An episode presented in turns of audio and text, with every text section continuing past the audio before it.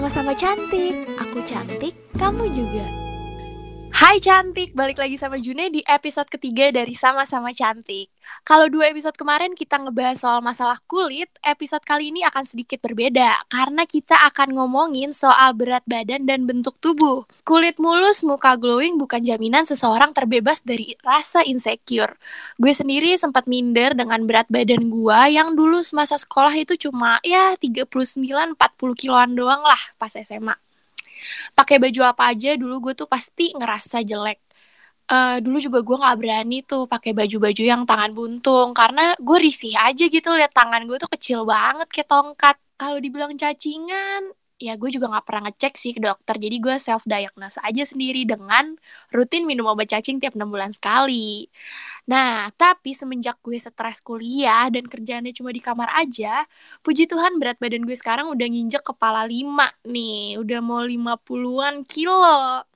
Jadi sekarang gue tuh udah mulai berani mengeksplor pakaian-pakaian yang dulu gue nggak berani pakai Nah, ngomongin berat badan gue yang meningkat, bintang tamu kita hari ini justru mengalami penurunan berat badan yang bisa dibilang drastis. Nah, langsung aja kita ngobrol-ngobrol sama Leoni, temen gue yang lagi suka banget nih menggaungkan isu body shaming di media sosialnya. Halo Leoni, apa kabar? Halo, baik-baik Juni, apa kabar? Baik sih, kayaknya kita berdua sih lagi pusing ya menjelang UAS, bro. Makasih oh, ya Leoni udah nyempetin diri sharing-sharing sama teman-teman cantik di sini. Nah, tadi gue udah kenalin sedikit tentang permasalahan yang sedang lu alami. Nah, kalau boleh jelasin lagi kali ya, Le, apa sih yang sebenarnya terjadi sama berat badan lu saat ini? Oke, jadi gue itu turun berat badan drastis. Kayak dalam beberapa bulan gue turun kurang lebih 12 kilo. Jadi itu berat badan asli gue itu 57 kilo uh, sejak uh, quarantine terus kuliah online terus gue nggak ketemu teman-teman dan lain-lain berat badan gue drop sampai 12 kilo yaitu sekarang gue 45 kilo. Jadi kalau untuk penyebab pastinya gue kayak kena penyakit apa atau gimana kayaknya sih enggak ya. Mungkin karena gue stres atau enggak nggak ketemu temen atau gue beban kuliah online juga. Jadi itu berat badan gue tuh drastis banget gitu. Nah bisa dibilang semenjak lu mengalami penurunan berat badan ini, lu semakin aktif mensosialisasikan mengenai body shaming. Emang seberapa sering sih orang-orang tuh ngomongin soal perubahan bentuk lu dan separah apa sih omongan mereka, Le? Gua kan udah lama nih misalnya nggak ketemu temen. Nah, kalau ketemu temen, mereka biasanya langsung bilang kayak, wah gila badan lu parah banget. Wah gila badan lu kurus banget. Uh, kayak dia manggil panggilan gue kan Eng gitu kayak Eng lu kenapa badan lu gini-gini? Kalau untuk teman-teman dekat gue sih masih ngomongnya kayak lebih halus ya. Tapi kalau yang nggak terlalu deket mereka ngomongnya agak lebih kasar kayak ya lu kurus banget kayak tangkorak kayak lu kurus banget badan lu. Terus lihat tangan gue misalnya kecil kan kayak yang tadi lu udah cerita juga kalau tangan lu kayak kecil. Tangan gue juga sekecil itu. Dan ada yang sampai bilang buset sambil pegang tangan gue nih buset ini tangan apa sumpit? Gitu. Kayak wow besar juga gitu loh. Kayak um, mereka kayak gampang banget gitu kayak menghujat gua. Sejauh apa tuh dampak dari omongan mereka ke kehidupan lu le uh, dampaknya ya ya udah pasti insecure lah. Karena dari dulu tuh gue tuh udah sering banget insecure. Kalau dulu itu insecure beda. Kalau dulu itu gue dibully pas gue SMP ya. Kelas 7, 8, 9 jadi uh, gue kan sekolah nih di satu sekolah swasta gue nggak tahu itu manusia manusianya problematik apa gimana. Gue tuh ada aja masalahnya di sana kan kayak gue dibully. Ya masih dulu gue jelek hitam dekil kurus terus poni poni lepek. Uh, gue dibilang kayak ini loh badan gue di body shaming. Hmm, dibilang katanya muka lu kayak bapaknya busuk itu katanya. Terus ada juga oh dulu tuh belum zaman Kylie lip filler jadi tuh bibir gede tuh tebel tuh kayaknya abnormal banget. Gue dikatain doer doer. Gue pernah diterakin bibir bibir. Dari lantai satu sampai lantai tiga kedengeran gitu. Kayak uh gue sakit mental kayak sekolah di sekolah itu. Beneran. Terus sampai uh, sekarang gue ngerasa gue udah oh gue lebih mendingan nih gue udah badan gue udah lebih terawat gini gini sejak gue turun berat badan drastis ini kok orang ngatain lagi gitu loh jadi gue kayak kok insecure gue nggak berkesudahan gitu. Ya parah banget emang mulut-mulut anak-anak sekolah ini loh.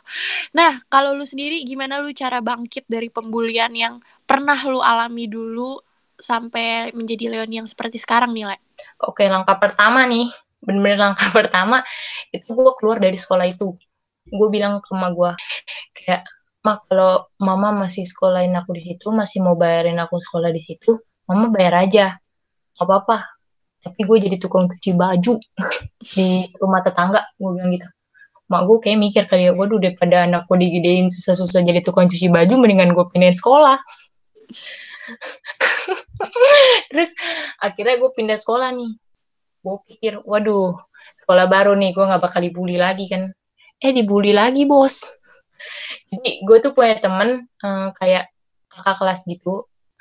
Uh, agak selebgram gitu.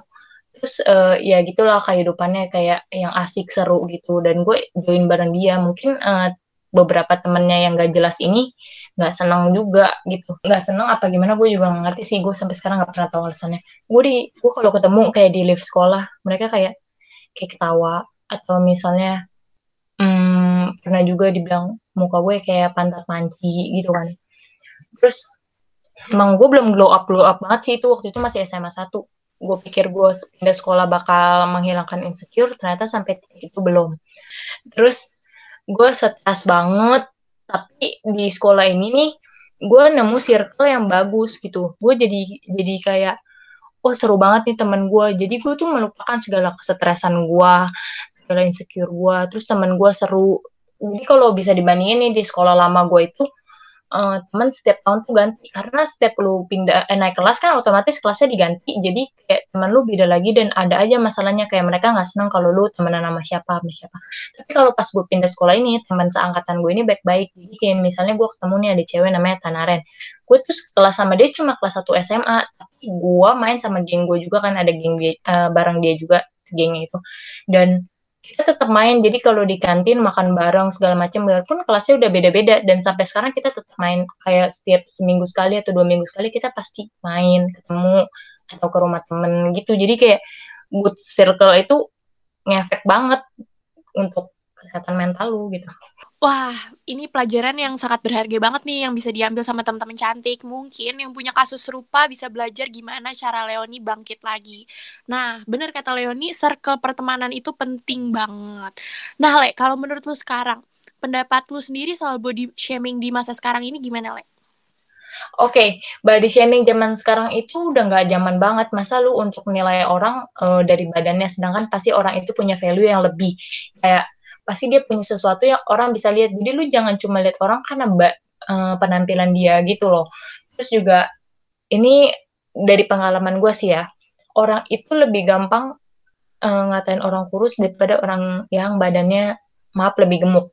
Karena kalau dia ngatain orang kurus dia langsung aja bilang kayak eh badan lu kayak tengkorak eh badan lu kayak sumpit eh badan lu kayak tiang listrik. Tapi kalau misalnya dia ngatain orang gendut kayak orang mikirnya kayak uh, gue jangan ngatain kayak gitu deh bakal nyakitin dia tapi balik lagi kalau ke orang kurus dia akan kayak oh gue kan ngatain lu tapi kan lu kurus gitu loh jadi kayak orang nggak aware akan itu padahal untuk ngatain orang gendut dan orang kurus itu tetap aja namanya body shaming Nah, benar banget nih. Mungkin untuk teman-teman cantik yang kita secara sadar atau nggak pernah sadar melakukan body shaming seperti itu, ayo kita sama-sama stop untuk melakukannya. Karena dampaknya tuh bisa jauh banget sampai ke psikologi seseorang. Nah, kalau pendapat lu sendiri soal self love gimana nih, Le? Uh, eh, self love itu penting ya karena uh, kita harus mencintai uh, bentuk badan kita sebenarnya ataupun uh, appearance kita, penampilan kita. Uh, karena ya kalau Tuhan udah kasih kayak gitu, lu bisa apa? Lu jangan ngatain uh, kekurangan orang gitu loh. Tapi balik lagi jangan jadikan itu sebagai batasan lo atau alasan lo kayak gue gendut ya udah gue gendut gue kurus ya udah gue kurus. Enggak enggak kayak gitu. Pasti uh, lu juga harus ada usahanya untuk menjadikan diri lu yang lebih baik lagi. Kalau lu sendiri nih step-step apa aja yang udah lu lakuin buat meningkatkan berat badan lu lagi nih le? Cara gue menaikkan berat badan gue itu gue konsumsi buyung upi mungkin buat orang-orang kayak aneh kali ini tuh jamu anak kecil atau gimana yang di tulisan boxnya tulisnya 7 sampai 12 tahun sehari tiga kali gitu. Tapi gue nggak pernah makan ini nih. Jadi gue kayak penasaran beneran gak sih bisa. Dan semua teman gue pada ketahuan gue. Tapi kayak yaudah gue coba aja dulu dan beneran turns out gue jadi lapar terus. Gue biasanya sehari makan cuma sekali dua kali. Sekarang gue bisa makan sampai 3-4 kali sehari. Dan gue udah lumayan naik berat badan satu setengah kilo yang tadinya bener-bener gak bisa naik sama sekali stuck di 45 gitu. Wah, ternyata Buyung Upik ini tetap menjadi solusi ya. Karena dari gue kecil banget, umur 5 tahun tuh, mak gue emang udah suruh gue minum Buyung Upik. Tapi sih, kalau untuk sekarang sih gue udah nggak butuh Buyung Upik ya. Cukup butuh stres aja dari kuliah bisa meningkatkan berat badan gue. Nah nih, Le, di saat berat badan lu udah menurun drastis sampai sekarang, ada nggak sih dampak kesehatan yang lu rasakan, Le? Oh, ada banget. Gue tuh jadi gampang sakit. Gue tuh kayak sebulan uh, sakit kepala. Kalau untuk sakit kepalanya aja bisa 7 sampai 10 kali. Terus gue lemes. Gue gampang capek. Gue anemia juga jadinya. Gue bangun kepala gue gelap. Apakah ini dunia gitu? Wah, untung aja sih lu tetap berusaha untuk meningkatkan berat badan lu lagi ya, Le. Nah, ada tips nggak nih, Le? Mungkin untuk teman-teman berbadan kurus, mungkin apa sekiranya yang bisa membangkitkan kepercayaan diri untuk teman-teman yang memiliki badan kurus? Ini dia, kalau dulu kan badan gue lumayan berisi dan dada gue lumayan berisi. Jadi gue tuh selalu pakai baju oversize untuk menutupi badan gue atau dada gue. Jadi gue kelihatannya kayak kurus. Nah, sekarang gue ganti ganti cara berpakaian, gue pakai baju yang body fit atau uh, celana yang skinny gitu. Kalau dulu gue pakainya yang kayak boyfriend jeans, kalau sekarang yang skinny. Jadi lebih kelihatan bentuk badan, jadi nggak kelihatan kayak kekurusan gitu sih kalau gue. Lalu gimana Jun? Nah, kalau gue sendiri, kalau untuk membangkitkan kepercayaan diri sih, ya itu gue tetap meningkatkan berat badan gue dengan cara ini kayaknya nggak harus diikutin sih karena gue itu makan junk food kayak McD atau apa tuh beber di atas jam 12 malam tapi mungkin untuk saran yang bisa diikuti adalah perbanyak konsumsi alpukat karena gue pernah baca gitu riset dari mana kalau alpukat itu sangat bagus untuk teman-teman yang mau menaikkan kadar lemak di tubuh. Selain itu juga uh, teman gue ada satu dia tuh lagi hamil dan menurut dokter itu dia itu kurang berat badannya jadi dia diharuskan untuk mengkonsumsi es krim setiap dia selesai makan. Jadi buat teman-teman yang mau meningkatkan berat badan tuh boleh dicoba tuh alpukat dan es krim. Gitu, Le. Nanti deh gue coba deh ya, kayaknya menarik juga sih. Terakhir, Le, ada gak nih pesan buat siapa aja tentang apa aja yang menurut lu harus banyak orang denger dan pahami? Oke, ini menurut gue ya. Kalau lo nggak bisa ngomong sesuatu yang positif atau membangkitkan uh, semangat teman lo atau membuat teman lo senang atau hal-hal yang positif lainnya mendingan lo nggak usah ngomong gitu. Daripada lo ngomong satu dua kata yang mungkin negatif yang penting kayak oh yang penting freedom of speech gue nih kayak yaudah gue bebas berbicara dan bebas berpendapat tapi menyakiti perasaan orang lain uh, menurut gue lo mendingan gak usah ngomong karena satu kata dua kata lo itu bisa mm, menjatuhkan mental seseorang Wah, mantep banget nih, Le. Emang nih buat teman-teman mungkin kita berusaha untuk lebih menfilter kali kata-kata yang akan kita keluarkan agar sekiranya semua ucapan kita positif dan malah justru bisa membangkitkan teman-teman yang lagi struggle. nah, untuk teman-teman cantik, semoga cerita dari Leoni bisa jadi motivasi buat teman-teman cantik yang lagi struggle soal berat badan dan semoga kita tetap mencintai apa pun bentuk tubuh kita, tapi jangan lupa untuk tetap menjaga kesehatan. Jangan sampai yang awalnya self love malah berujung jadi tidak menjaga tubuh. Oke, sekian episode ketiga dari sama-sama cantik. Dadah cantik. Dadah. Yeay.